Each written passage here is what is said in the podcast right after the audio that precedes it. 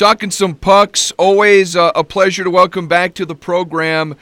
He covers the St. Louis Blues. You can see his work, NHL.com, and with the hockey news. Lou Korac is kind enough to join us here in the Big 550. Lou, how are you? I'm good, Brendan. How are you? I'm well. You know, we are just talking off the air here a second ago. Uh, for you, it's uh, obviously a process of writing about this team, kind of analyzing this team. But as we analyze this team on a daily basis, Lou, even though we're, you know, uh, nearing the end of the month of January, it's still kind of tough to put your finger on exactly what the Blues are at this point, right? Well, I think the last three games show you what they're capable of. Yeah, yeah. The three games prior to that also show what they're capable of as well. So it's up one day, down the next, up, down, and uh, but you know what? You've uh, you've strung together three in a row here. I think that's what um, they've been looking for all year. Here is just some consistency. Uh, it's the way this group is, though. It's it's been a tough go. It's been a challenge, but uh, you have been able to string together some wins here in the month of January. I'll, I'll be honest with you, going into the month of January here, um, and there's still three games to go before you hit uh, the All Star break, and uh, some of these guys are going to get it, go into an extended break. I really thought this was going to be their make or break month. And when you looked at the opponents that they were going to be playing, you're talking about what Vancouver twice, which is at the top of the league. You're talking Carolina. You're talking the Rangers, Boston, Florida surprisingly, Philadelphia, which is up there. Uh, Calgary has jumped back into the mix with uh, some pretty strong play here in the last. I mean, you, you're talking about all all opponents going into this month that were above 500, except for the Columbus Blue Jackets, and it just basically told me if you were going to stay in this thing, you were going to have to string together some wins. They've done that. They're six three and one in the month so far, which is pretty good. Yeah. Uh, again, you've got three games to go. You're playing Seattle tomorrow, which has been on a pretty good tear.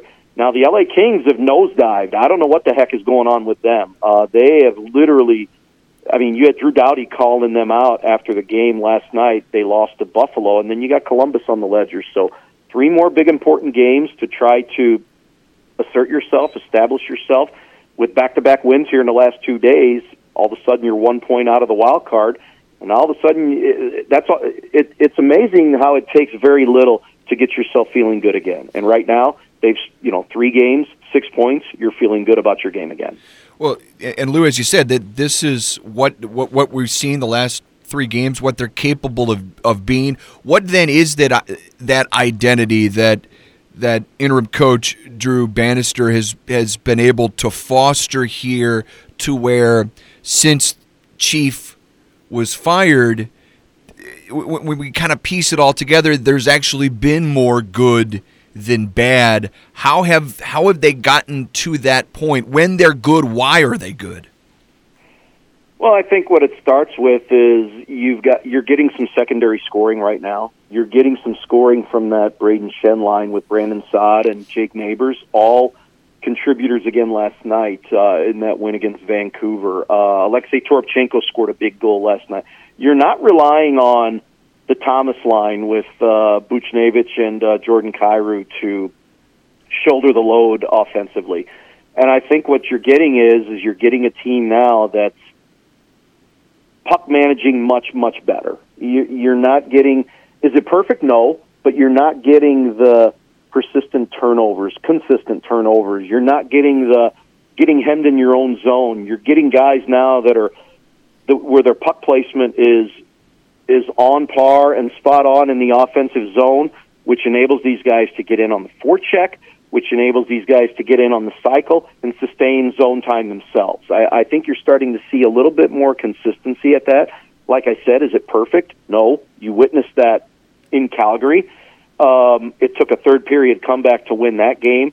And last night you had a team that was on top of you pretty much from the drop of the puck for the first 10 minutes, and then all of a sudden the Blues just kind of flipped the switch, started to figure some things out, and you're up at, and you're ahead two to nothing after one. Um, so, you know, I think what you got Saturday against the Washington Capitals is about as close to a 60 minute game as we've seen from this team this year.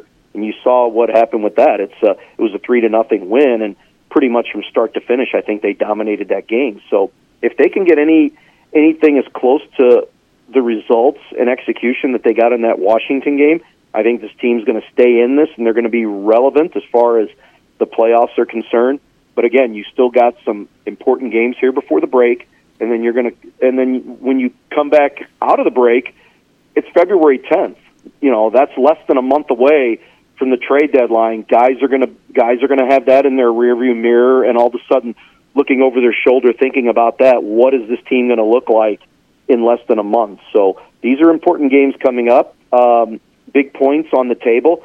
Uh, but the Blues are right there. I think they're showing that right now that they're right there, and they, you know, if they can just continue with that consistency, they might just be a relevant player when it comes to uh, the final eight of the Western Conference because nobody seems to want to grab anything and run with this in the West. I think it's wide open right now. How, how do you think Doug Armstrong, Lou, is is going to view this team in terms of looking at the deadline and and like, like you said, there's there's room for this team to be among those eight, maybe to do some damage even when the playoffs start. But in, in what position do you think they need to be in for Doug Armstrong to say, "Yeah, let's go"? And it not necessarily having to buy, but I'd even wonder not sell, right? Not try and yeah. and and and move pieces along, um, looking towards the future. What what will be his motivation on that front? Well, certainly, if you continue to win, that's gonna that's gonna alter and affect the the thinking of where management is going to go with this. I still think right now they're probably looking at this team as one. He's not gonna. He's not the type of guy that's just going to go. Are we good enough just to get in and then get bounced in the first round? He's always somebody that's going to look at a team where he's going to want to know a can they get in and b can they do some damage. And right now I still don't think this is a team that can sustain a long playoff run or even or do a whole lot of damage. But again, if you continue to win, that might alter the thinking and maybe you go out and acquire some pieces that might help prolong or, or help uh, accelerate that process even more. But right now, if if he had to make that decision, I still think he's looking to perhaps the future and fortifying this team in the next couple of years. But, you know, you're on a three game winning streak right now. Uh, is it great? No, but it's good. It's a solid start. It's a solid foundation. You've beaten some really good hockey teams here. But they do have some players that they probably are going to want to make some decisions on. And, uh, you know, this is a team this year that's not showing the peaks and valleys of that group last year. I think he right. got a pretty good idea last year where the direction he was going to go with this. And you saw he started jettisoning off guys like Ryan O'Reilly and Vladimir Tarasenko and Ivan Barbashev before the deadline. And he acquired assets uh, to set this team up for the future for those current pieces. And I don't know if he's there yet because this team is showing a little bit more consistency than that group last year did. But uh, that's why I think these next uh, these next couple weeks are going to be pretty important to the direction that they're going to show management which which way they want to go right now because if I had to if I had to say right now if the trade deadline is tomorrow I still think that the Blues would probably be looking to uh maybe get younger and maybe try to take some salary off the books in order to look to the future but certainly they can change they can change their minds if you go out and win a game tomorrow and if you go out and win the two home games before the All-Star break all of a sudden you're on a six game winning streak, which would be great. And you're probably getting management to think a little bit differently. And can there be a hybrid model of that, Lou, where you're you're getting younger while at the same time you're not throwing in the towel, saying, "Yeah, this no no playoffs this year." Can you have your cake and eat it too, so to speak? I think so. I mean, you know, you still got you still got some veterans on this team that have term, that have contract. That uh, say if the Blues, well, and, and also with uh, with no trade clauses that have the Blues going. You know, we still have guys that are laying the foundation for the future, but are also playing for the now. So um, they tried doing that last year. He gave them, you know, he he gave them as much rope as they possibly could get, but there was just too many peaks and valleys in that season last year, where you know you had guys that were going to be impending free uh, unrestricted free agents where he really had no choice and and had to get something for these guys without you know losing them for nothing. I don't think you're necessarily in that boat right now. You have a couple of guys, maybe somebody like a, a Marco Scandella who you know could be of value to a playoff team uh, who's got an expiring contract. But you've got some guys like on your blue line, Torey Krug, Justin Faulk, um, Nick Leddy. You know, these are all guys that if you would want to move them, obviously we saw what happened with Torey Krug over the summer. You're going to have to get their permission because they've got no trade clauses. You know, maybe somebody like a Brandon Saad or a Pavel Buchnevich who, you know, could be of use to somebody that wants to make a deep playoff run. And you'd have to go to these guys and, ask, well, a Brandon Saad especially who has a no trade clause, you'd have to ask these guys, would you want to move to go someplace where maybe you can win now? So right. these are questions that are going to, you know, going to be addressed here over the next, well, I don't know, four, five, six weeks. It's all going to play itself out, and the only way that it's going to play itself out, where Doug Armstrong's not going to do a whole lot of uh, maneuvering with this roster, is if this team continues to win. Lou, how impressed have you been with the emergence of Jake Neighbors?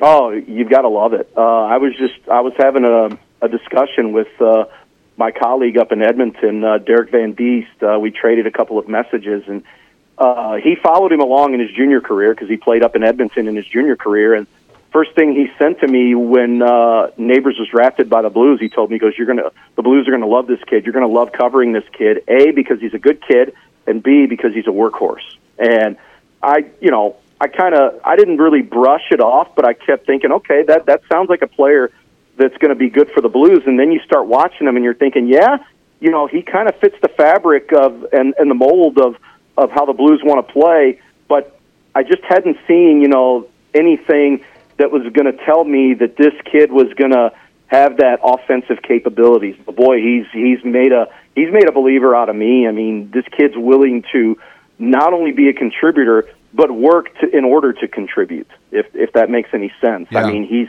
he's going to the net. He's he's working hard. He's forechecking. He's He's defensively sound. I mean, he's doing all the little things that you want to ask of a player in order to have success, and I think he's being rewarded for right now. I mean, who would have imagined on what we're at January 25th, and he's one goal away from being tied for the team lead in goals right now, which is Robert Thomas. Right. Uh, I don't know if anybody would have. Uh, I don't know if anybody would have taken dibs on that at this point, but th- that's where he is. I mean, he scored a big goal last night in Vancouver to get the Blues on the board and kind of jumpstart them in that first period a little bit when they looked pretty when they looked like they were on their heels for about the first 10 minutes, but he's just kind of that motor guy. You know who he really reminds me of? He reminds me of a TJ Oshie when Oshie came into the Blues. That's who he reminds me of. That's just kind of that motor that he's he, you know, he's he's the engine that gets everybody else going. And and you can see that in, in Jake Neighbors' play if he continues on this trajectory, I, I think the Blues got themselves a nice foundational player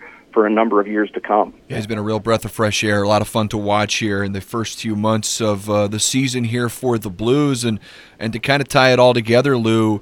The the goaltending situation for the Blues with with with Binnington as your one and and Hofer as a solid two. I feel like it, it's it's the kind of situation where I don't know if you could ask for much more to where Binnington delivers, Hofer delivers, and sometimes over delivers.